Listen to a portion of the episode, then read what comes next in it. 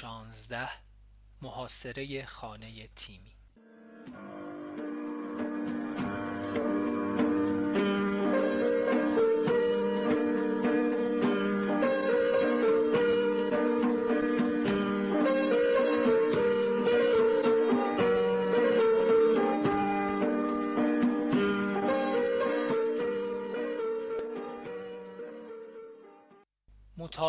کتاب نبرد با دیکتاتوری شاه تحرکی دوباره به تیم داد. بار دیگر در کاری جمعی کنار هم قرار گرفته بودیم. مطالعه جمعی مرا هم از فضای یأس و دلمردگی بیرون می آورد سعی می کردم به مرگ بهمن فکر نکنم. هرگاه به یاد بهمن می افتادم خود را در برابر مسئله می دیدم که از حل آن ناتوانم و باید از آن بگریزم. دیگران هم همین وضع را داشتند. چرا که کسی حرفی از آن گفته ها و شنیده ها نمی‌زد. از فرم نوشته های رفیق بیژن جزنی خوشم می آمد. حس می کردم با آدمی خیلی بزرگتر و داناتر از خود روبرو هستم. آرام و منطقی از توصیف وضعیت اجتماعی اقتصادی ایران شروع می کرد. سیستم حاکم بر ایران را می توان وابسته نامید. که نتیجه ضروری تکامل سیستم فودال کمپرادور در جامعه است. از خود سوال کردم فودال کمپرادور یعنی چه؟ دیکتاتوری در مقابل همه اخشار جامعه از طبقه کارگر تا دهقانان خورده بورژوازی و حتی بورژوازی ملی قرار دارد. شعار علیه دیکتاتوری بسیج کننده است. بیژن جزنی برخلاف مسعود احمدزاده از لنین نقل قول نمی آورد زبان لنین برایم سنگین بود. خوشحال بودم که بیژن مسائل را ساده بازگو می کند. علی دوباره فعالانه سوال طرح می کرد. ضرورت مبارزه مسلحانه از سال چهل و دو طرح شد. زمانی که مردم از خود پرسیدند که آیا می توان با دست خالی در مقابل دیکتاتوری ایستاد؟ روشنفکران در جواب به این سوال تحت تأثیر مبارزات مردم ویتنام، الجزایر، فلسطین و کوبا بودند. نیما با دقت بیشتری نسبت به گذشته گوش می‌داد. اگه خوب فهمیده باشم بیژن میگه علت مبارزه مسلحانه آماده بودن شرایط عینی نیست مبارزه مسلحانه وسیله واسه شکستن فضای ترس از دیکتاتوری تو ذهن توده ها علی در تایید گفت بیژن معتقد توده ها می‌خواند حرکت کنند اما از رژیم شاه میترسند. عملیات مسلحانه و ضربات نظامی به رژیم ضربه پذیری سیستم نشون میده. توده ها که جای خود دارد در ذهن من هم شاه و ساواک آنچنان محکم و قول پیکر بودند که فکر غلبه بر آنها به رویایی ناممکن شباهت داشت. شاید مبارزینی بعد از ما. بتوانند با پایه‌ای که ما می‌گذاریم روزی بر این رژیم پیروز شوند. ایرانی بدون شاه برایم قابل تصور نبود. منظورت اینه که اگر مسعود به نتیجه بیژن می‌رسید مبارزه مسلحانه رو نفی می‌کرد؟ علی مکسی کرد و گفت بیژن تاکتیک مسلحانه رو مطلق نمی‌کنه. به تبلیغات سیاسی و بردن آگاهی میان توده ها اهمیت زیادی میده. کاش حداقل یکیشون الان زنده بود و امروز به ما می‌گفت که چی درسته چی غلطه. علی و نیما به من خیره شدند. کسی چیزی نگفت.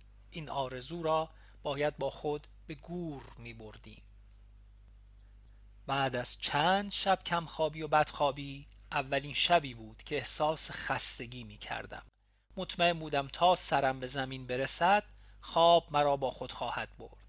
خوشحال بودم نگهبانی آخر با من است و می توانم چند ساعتی پشت هم بخوابم. نیما نگهبان اول بود. پتو را دور خود پیچیدم تا در گرمای آن سریعتر به خواب روم. در خواب عمیقی بودم که دستی تکانم داد. با خود فکر کردم چقدر شب سریع به صبح رسید. علی بود. با انگشت بر دهانش اشاره کرد تا ساکت بمانم. چی شده؟ آرام گفت. نیما صدایی تو کوچه شنیده. انگار محاصره ایم. دلم فرو ریخت. چشمان خوابالودم یک بار باز شدند. بلند شدم. اسلحه کمریم را آماده شلیک کردم.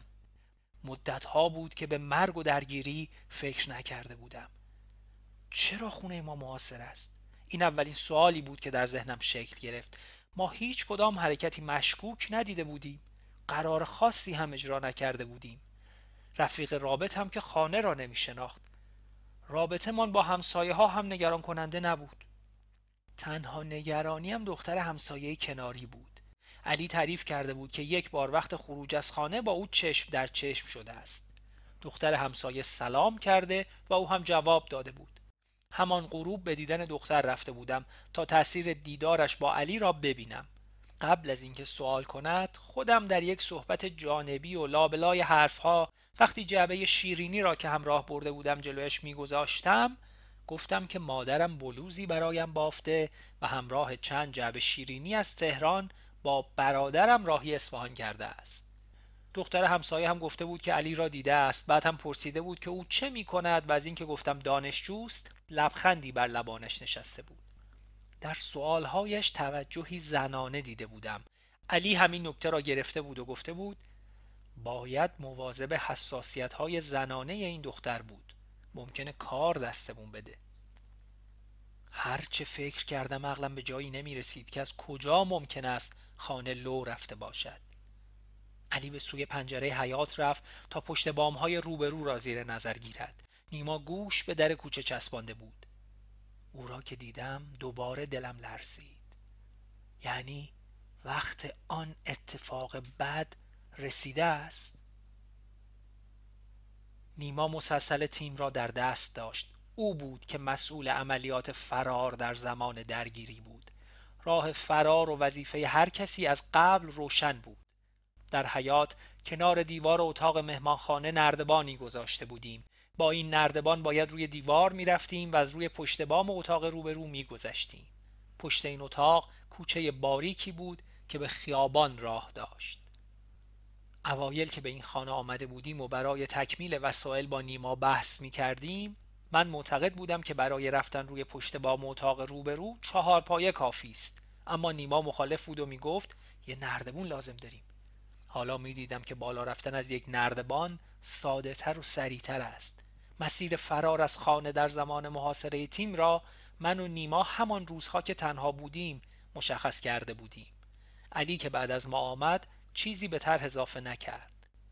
از در خانه که نمی‌شد خارج شد. میماند همین راه. فرض بر این بود که معموران هنوز روی پشت بام خانه های دیگر کمین نکرده باشد. قرار بود اگر ماموران تیراندازی را آغاز کنند ابتدا من از روی پله های پشت بام نارنجکی به سمت آنها پرتاب کنم. این نارنجک ذهن آنها را به سمت دیگر منحرف می کرد در این فاصله که ماموران در پشت بام را با آتش میبستند به سرعت پایین میدویدم. پشت سر علی و در پناه آتش مسلسل نیما از نردبان بالا می‌رفتم تا خود را به پشت بام اتاق میهمانخانه برسانم. بعد نیما را در حمایت آتش می گرفتم تا او هم این مسیر را طی کند. حمل دو نارنجک اضافی با من بود. دومی را قرار بود در این لحظه به سمت دشمن پرتاب کنم تا آمدن نیما به پشت ما ممکن شود. علی در این فاصله به خیابان پشتی پریده و راه را برای حرکت بعدی باز می کرد. هر چند امکان کمی وجود داشت تا یکی از ما در پناه آتش دیگری فرار کند اما باید سعی خود را می کردیم. روزی که این طرح را ریختیم دلم می‌خواست که هیچ وقت مجبور به اجرای آن نشویم اما حالا وقت آن رسیده بود کمتر چریکی می توانست از محاصره کامل خانه تیمی جان سالم به در برد البته استثناهایی وجود داشت مثل حمید اشرف که چندین بار از محاصره خانه تیمی جان به در برده بود سیمین در یکی از این فرارها همراه رفیق بود و ماجرا را اینطور روایت می کرد. مشغول خوردن ناهار بودیم که صدای انفجار نارنجک و تو حیات شنیدیم. حمید صبح همون روز از سه تا درگیری دیگه جون به در برده بود. یه ساعت می‌شد که به تیم ما اومده بود. با وجود اینکه پاش تیر خورده و زخمی بود با شنیدن صدای انفجار به سرعت بلند شد و مسیر فرار رو پرسید برای فرار باید از حیات خلوت به پشت بوم خونه پشتی می‌رفتیم و از پشت بوم چند تا خونه میگذشتیم از همه طرف به سمت خونه شلیک می‌شد شیشه ها رو سر و رومون که خودمون رو به حیات پشتی رسوندیم من تو فکر بودم که چجوری می‌خوایم از زیر این بارون گلوله سالم رد بشیم و اگه ما نتونیم فرار کنیم حداقل حمید رو بتونیم فراری بدیم. حمید اما بدون توجه به همه اینا می‌رفت جلو رو مارم دنبال خودش می‌کشید قبل از اینکه کاملا به پشت بوم برسیم صدای شلیک مسلسلش اومد. به جای اینکه سنگر بگیره مستقیم به سمت مامورایی که روی بام های دیگه کمین کرده بودن رفت و آتیش کرد. مامورا که انتظار این حرکت رو نداشتن از ترس سراشون رو دزدیدن و پشت دیوارا پناه گرفتن. انقدر جا خورده بودن که تا ما به خیابون رسیدیم صدای شلیک از طرفشون بلند نشد. تازه وارد خیابون شده بودیم که حمید بازم آتیش کرد. دیدم که دو تا از مامورا افتادن. با اشاره حمید رفیقی دوید و مسلسل یکیشون رو ورداشت. یکم جلوتر یه ماشین رو گرفتیم هر چارتاییمون تونستیم از منطقه فرار کنیم. وقتی سیمین این درگیری را روایت می‌کرد نفس در سینم حبس شده بود. همه این صحنه ها چون فیلمی از جلوی چشمم میگذشت.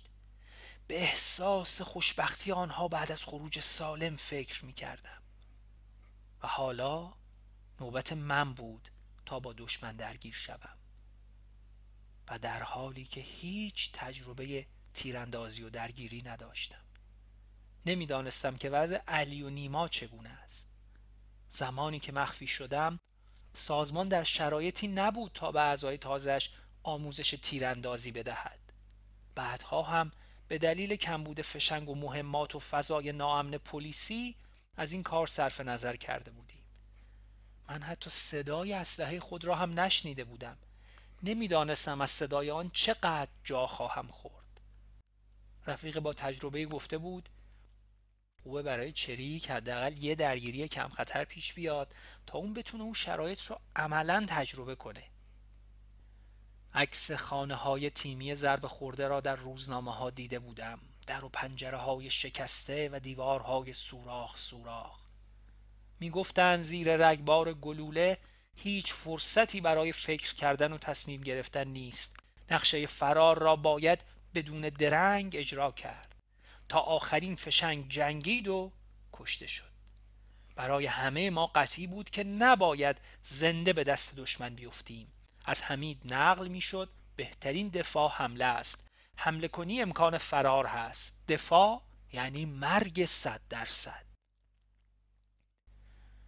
وقتی طرح فرار را میریختیم نیما پرسیده بود تو فکر می‌کنی وقت درگیری چیکار می‌کنی؟ یه خشاب به دشمن خالی می‌کنم. یکم واسه توی راه می‌ذارم. اگر امکان فرار نباشه دلم می‌خواد حین گریز با گلوله مامورا کشته بشم. آرام به سوی علی رفتم و در کنارش ایستادم. پشت بام های پشت خانه از نور ماه روشن بودند.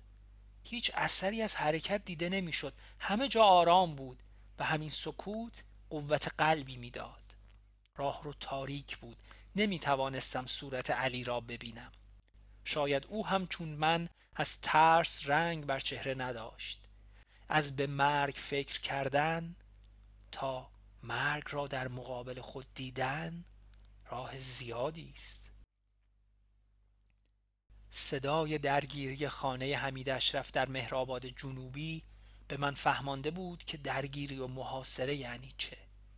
آن زمان یعنی هشت تیر سال پنجاه و پنج در خانه در مهرآباد جنوبی همراه چهار رفیق دیگر که هیچ کدام را نمی دیدم و با هیچ کدام حرف نمی زدم به صورت چشم بسته در اتاقی زندگی می کردم. از ساعت دو تا سه شب نوبت نگهبانی من بود. هوا گرم و شرجی بود. احساس خفگی می کردم. لباس به تنم چسبیده بود. از سر شب خوابم نبرده بود. گیج و منگ سرم را برای ذره هوا لای فاصله دو درز پنجره گرفته بودم. اما دریغ از ذره نسیم. ناگهان صدای تکتیری از فاصله بسیار دور شنیدم. صدا مرا از خواب آلودگی درآورد. گوش تیز کردم. تیری دیگر و بعد یکی دیگر. از صدایی که میشنیدم مطمئن نبودم. بلند شدم و نشستم. صدا صدای شلیک بود. شلیک از راه دور. تدق تق باید به رفقای در خواب خبر می‌دادم. به سراغ نگهبان بعدی رفتم به پایش کوبیدم. رفیق رفیق پاشو گوش کن. انگار جای تیراندازی می‌کنن. گوش کن. پای رفیق جمع شد. مثل اینکه نشست. صدای مردانه گفت برو تو اتاق. صدای رگبار تیر از چند خیابان دورتر می آمد اما گاهی حس می کردم که از سر کوچه ماست. صدا ممتد و پیوسته بود و قطع نمی شد به اتاق بازگشتم. در کنج دیوار نشستم. و خود را به دیوار فشار دادم. مثل اینکه بخواهم در دیوار فرو بروم. یک بار در فیلمی دیده بودم که در سلاخ خانه ها وقتی برای بردن بره ها می آیند بره ها خطر را تشخیص داده میکوشند خود را مخفی کنند و به دیوار میچسبند. از چهار رفیق دیگر در اتاق صدایی در نمی آمد سکوت ترس بر اتاق حاکم بود. تیراندازی قطع نمی‌شد. صدای هلیکوپتر آمد. این همه صدای شلیک بیش از آن چیزی بود که تصور می کردم تا به حال نشنیده بودم که پلیس در برخورد با چریکا از هلیکوپتر استفاده کند. چه شده بود؟ این همه مقاومت؟ این همه سلاح؟ حتما خانه مهمی بود که پلیس برای حمله به آن مجبور به استفاده از هلیکوپتر شده بود. به تدریج صدای شلیک کم و کمتر شد. فقط گاه گاهی صدای تکتیر می آمد که آن هم پس از مدتی پایان یافت و صدای رفت آمد آمبولانس ها خیابان را پر کرده بود. از یادآوری آن شب لرزیدم. علی را رها کرده به سوی نیما رفتم. چون او گوش به در دادم. صدای شرشر آبی که از مادی میگذشت چون هر شب نوید آرامش می‌داد. نیما در گوشم گفت نارنجک و بردار از پلای پشتمون برو بالا. ببین کسی رو اونجا می‌بینی؟ به اتاق برگشتم. از کنار وسایل سری دو نارنجک را برداشتم. شیشه محتوی کوکتل را درون کیف وسایل سری گذاشتم تا اگر لازم شد با زمین زدن آن آتش بگیرد و محتوای وسایل سری را بسوزاند. آرام از پله ها بالا رفتم. در پشت بام بسته بود. از زیر در و از شکاف میان دو در چوبی می توانستم تا حدودی بیرون را ببینم. پشت بام از نور محتاب روشن بود. هیچ اثری از حرکت نبود. از ذهنم گذشت شاید نیما اشتباه کرده باشه. دلم می‌خواست که اشتباه کرده باشد. اما می‌دانستم که خطر درست آن زمان که آدم انتظارش را ندارد در کمین نشسته است. درست مانند روزهای تلخ بعد از ضربه هشت تیر پنجاه و پنج. روزی با یکی از رفقا به نام داوود پی اجاره خانه ای رفته بودم. احساس ترس و بیپناهی از دست دادن رفقای رهبری در درگیری هشت تیر جایش را به نیرویی برای حرکت و ساختن دوباره سازمان داده بود. میان مردم خود را در امنیت حس می کردم حوالی سراح آذری بودیم. از کوچه به کوچه دیگر می رفتیم به یکی از فرعی ها رسیدیم. خیابان آنقدر شلوغ بود که ماشین ها به سختی از میان مردم راه باز می کردند. در میان هم همه و شلوغی فوشهای رکیکی توجه هم را جلب کرد. ماشین آریای سفید رنگی بود که می‌خواست از این مسیر پر رفت آمد بگذرد و در شلوغی مردم گیر افتاده بود. سرنشینان ماشین شیشه ها را پایین کشیده و به مردمی که در خیابان راه را بسته بودند فحش می‌دادند. خودرو سفید در انتظار باز شدن راه جلوی پای ما توقف کرد. پنج سرنشین داشت. چشمم به درون خودرو افتاد. بر زانوهایشان مسلسل بود. گشتی ساواک. هیچگاه گشتی ساواک را آنقدر نزدیک به خود ندیده بودم. بدنم یخ کرد. بازوی داوود را فشار دادم و او را به سمت دیگری کشاندم. در واقع هولش دادم. فکر می کردم اگر چند لحظه دیگر آنجا بیستیم خودمان را لو خواهیم داد. از گشتی رد شده بلافاصله وارد کوچه شدیم و از آنجا وارد کوچه دیگر که صدای شلیک بلند شد. شب در روزنامه خواندم که بهزاد امیری دوان در همان محل درگیر و کشته شده است. روز بعد یعنی ده تیر به همراه رفیق دختری سر قراری رفتم. از زنده یا مرده بودن رفیقی که سر قرار او می آمد مطمئن نبودیم. در شرایط عادی از اجرای چنین قراری صرف نظر می کردیم اما در آن روزها مجبور بودیم برای رابطه گیری با بقیه رفقا به قرارهای نامطمئن نیز تن دهیم. رفیق دختر را از قبل نمی شناختم قدش کوتاهتر بود و صورتش مسنتر نشان می‌داد. محل قرار میدان راه آهن بود. از فرعی ها که میگذشتیم سیگاری آتش زد. دلم می‌خواست تا سیگاری بودم و همراهش سیگاری آتش می‌زدم اما نبودم و کلمه برای حرف زدن نیافتم. نمی‌دانستم چه باید بگویم. کمتر از او تشویش نداشتم. تنها سلاحمان دو نارنجک دستساز بود. اگر درگیر می شدیم هیچ امکانی برای فرار نداشتیم. قرار در میدان راه آهن جلوی ایستگاه اتوبوس بود. قبل از ورود به میدان از او جدا شدم. محلی را انتخاب کردم منتظر ایستادم. امیدوار بودم که اتفاقی نیفتد ایستگاه اتوبوس را نمی‌دیدم. به محض آنکه رفیق به آن طرف خیابان رسید چند نفر به سمتش دویدند. اسلحه را در دستهایشان دیدم. نفسم بند آمد. چند لحظه بعد معموران با فریاد و سر و صدا با همان سرعت دور شدند. بعد صدای انفجار آمد. مردم به سمت محل انفجار دویدند. ندیدم که رفیق همراهم خودش را چگونه قطع قطع کرد. باید هرچه زودتر از محل دور می شدم اما پاهای خوش شدم فرمان نمی بردند آنها را به دنبال خود کشاندم تاکسی گرفته و خود را به خیابان قزوین رساندم. کوچه هایی در این محل می شناختم که امکان می‌داد تا خود را چک کرده و مطمئن شوم که تحت تعقیب نیستم. از گرما و ترس زبان به سقف دهانم چسبیده بود. فشاری آبی دیدم که زنان محل دوران نشسته لباس می شستند جلو رفته سر را زیر آب خنک فشاری گرفتم. هنوز جرعی ننوشیده بودم که گشتی ساواک در کنارم توقف کرد. سرم روی فشاری بود اما به جای نوشیدن آب آنها را می پاییدم با خود گفتم تموم شد. عرق سردی از پشت گردنم به پایین سرید. یک دستم روی فشاری بود و دست دیگرم به سوی نارنجک رفت. نباید زنده به دستشان می افتادم. آنها مسلسل به دست از ماشین پیاده شدند. انگشتم زامن نارنجک را لمس کرد. فقط یک ثانیه لازم داشتم. یک بار چشمم به زنهای کنار فشاری افتاد. اینها را چه کنم؟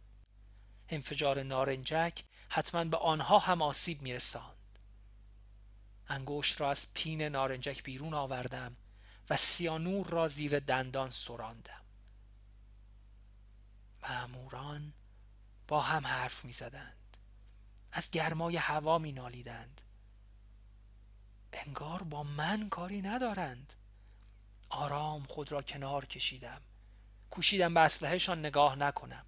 از نگاه هم مرا خواهند شناخت. دور شدم. در اولین کوچه پیچیدم. بقیه راه را از هیجانی که داشتم دویدم. کاری که غیر ضرور و خطرناک بود. تا نزدیکی خانه کوشیدم فقط از کوچه های فرعی بگذرم. آن شب در روزنامه خواندم که نادره احمد هاشمی در میدان راه آهن کشته شده است. آن روز نمی‌دانستم که گشتی های ساواک ورود دو دختر چادری را به میدان راهن اطلاع داده بودند. و در حیاهوی پس از انفجار نفهمیده بودند که دختر دوم از کدام مسیر از میدان خارج شده است. مرگ مرا لمس کرده و گذشته بود. و حالا در خانه اصفهان دوباره مرگ در یک قدمی میستاده بود. دو سایه روی پشت بام همسایه دست چپی رشته افکارم را است نفسم گرفت. دقت کردم. چشم را به درز در نزدیکتر کردم. برق اسلحه را در دستشان دیدم. وای چقدر مردان مسلح ترسناکند. نارنجک را در دست فشردم. خونه معاصره است. نیما درست تشخیص داده بود. ترس چون حفره عمیق در درونم دهان گشود. شانس فرار ما صفر بود. همه امیدم به اشتباه بودن حدس نیما بر باد رفت. حالا باید به فکر فرار بود. اما چرا ماموران روی به خانه همسایه دارند؟ مردان مسلح پشت خرپشتک سنگر گرفته بودند. پشت به خانه ما داشتند. دوباره نور و امیدی در دلم جرقه زد. شاید خونه ما تحت نظر نباشه. در تعجب بودم که چگونه نیروی زندگی به هر علف سستی خود را می آویزد مردان مسلح روی پشت بام از همانجا که ایستاده بودند به حیات ما دید داشتند. به فکرم رسید نکنه که علی بره تو حیات. باید او را خبر می کردم برگشتم تا به سرعت از پله پایین بروم. یک باره با نیما که از تأخیرم نگران شده و دنبالم از پله ها بالا آمده بود برخورد کردم. لحظه ای تنگ هم قرار گرفتیم یک پله از او بالاتر بودم. صورتهایمان درست روبروی هم قرار گرفت. در روشنایی اندکی که از درز در پشت بام به درون راه میافت برق چشمانش را می‌دیدم. گرمای نفسش را بر صورتم حس کردم. هیچ وقت تا این حد به هم نزدیک نشده بودیم.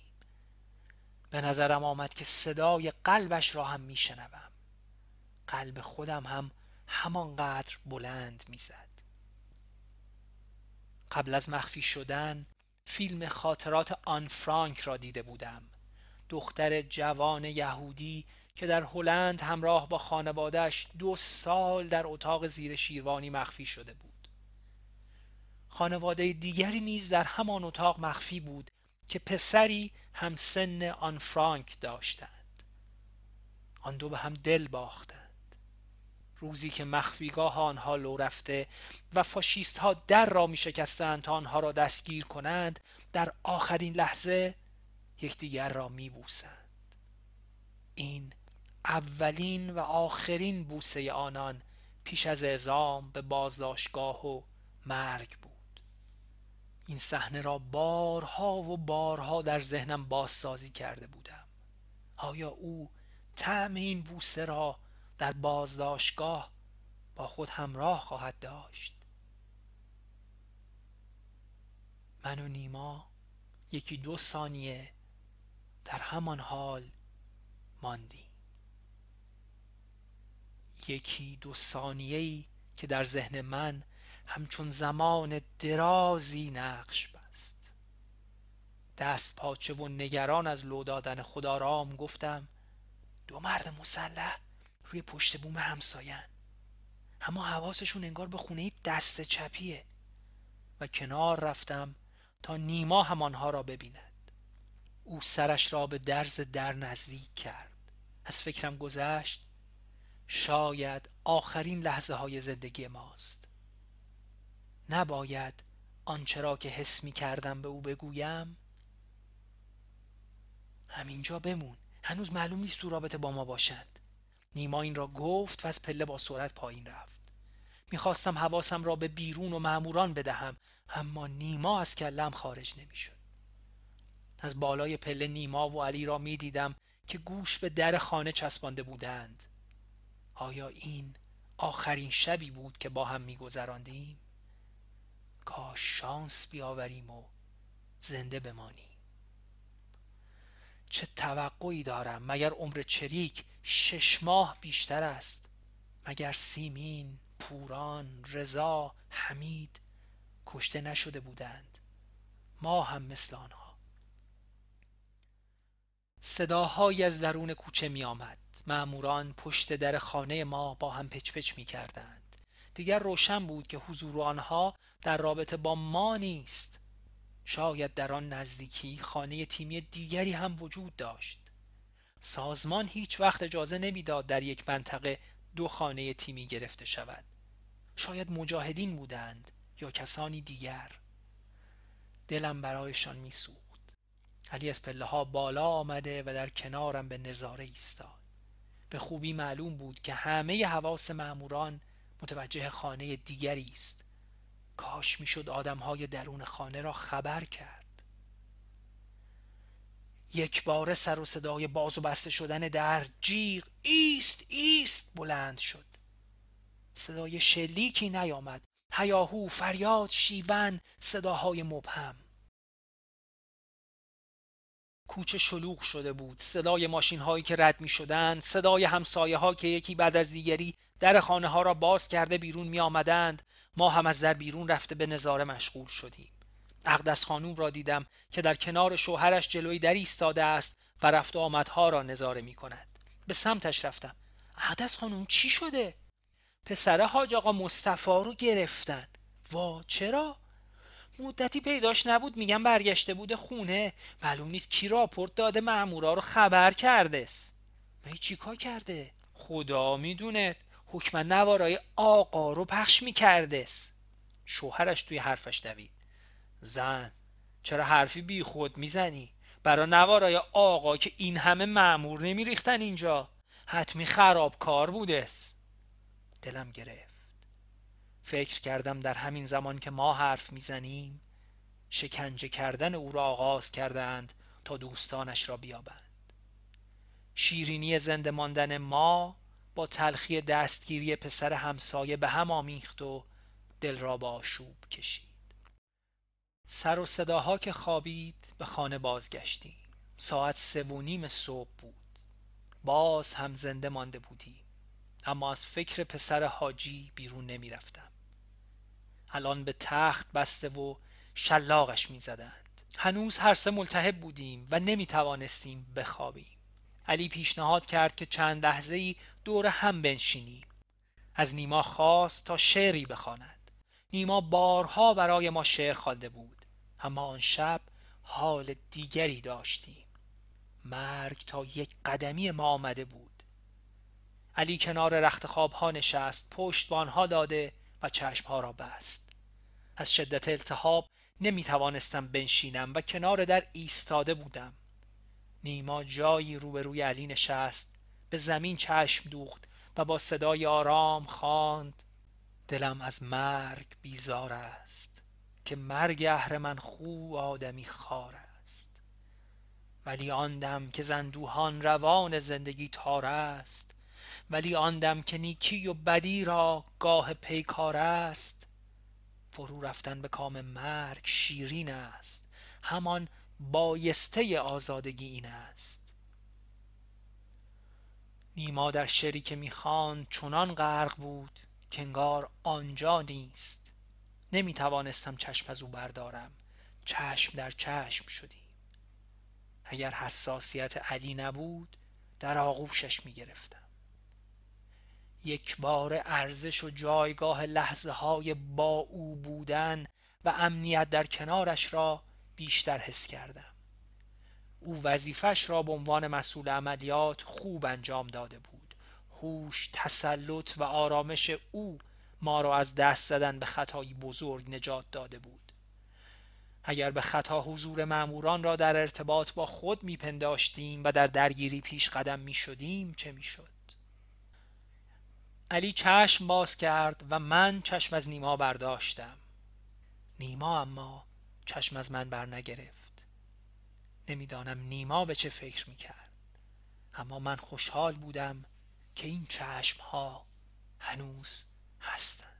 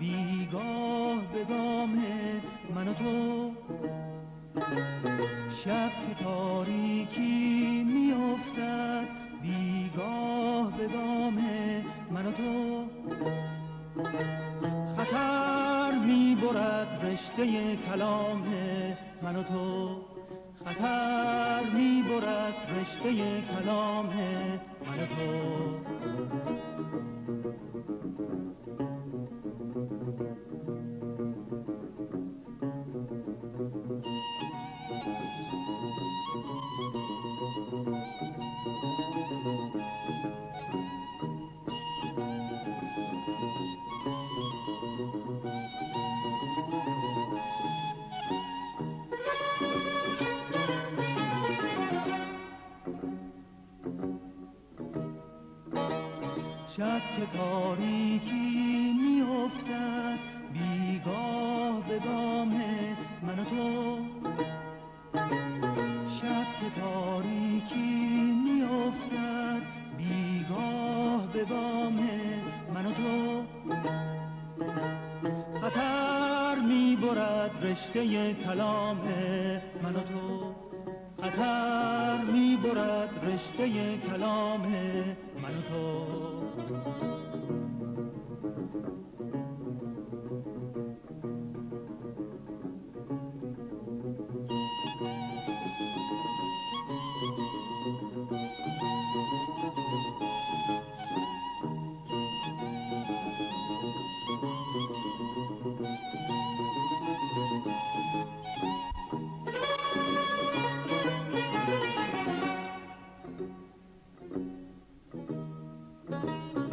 باشد که در سنگر خاموشی هم رزمانیم شب که بیدار به ناچار به غمخواری هم میمانی، شب که بیدار به ناچار به غمخواری هم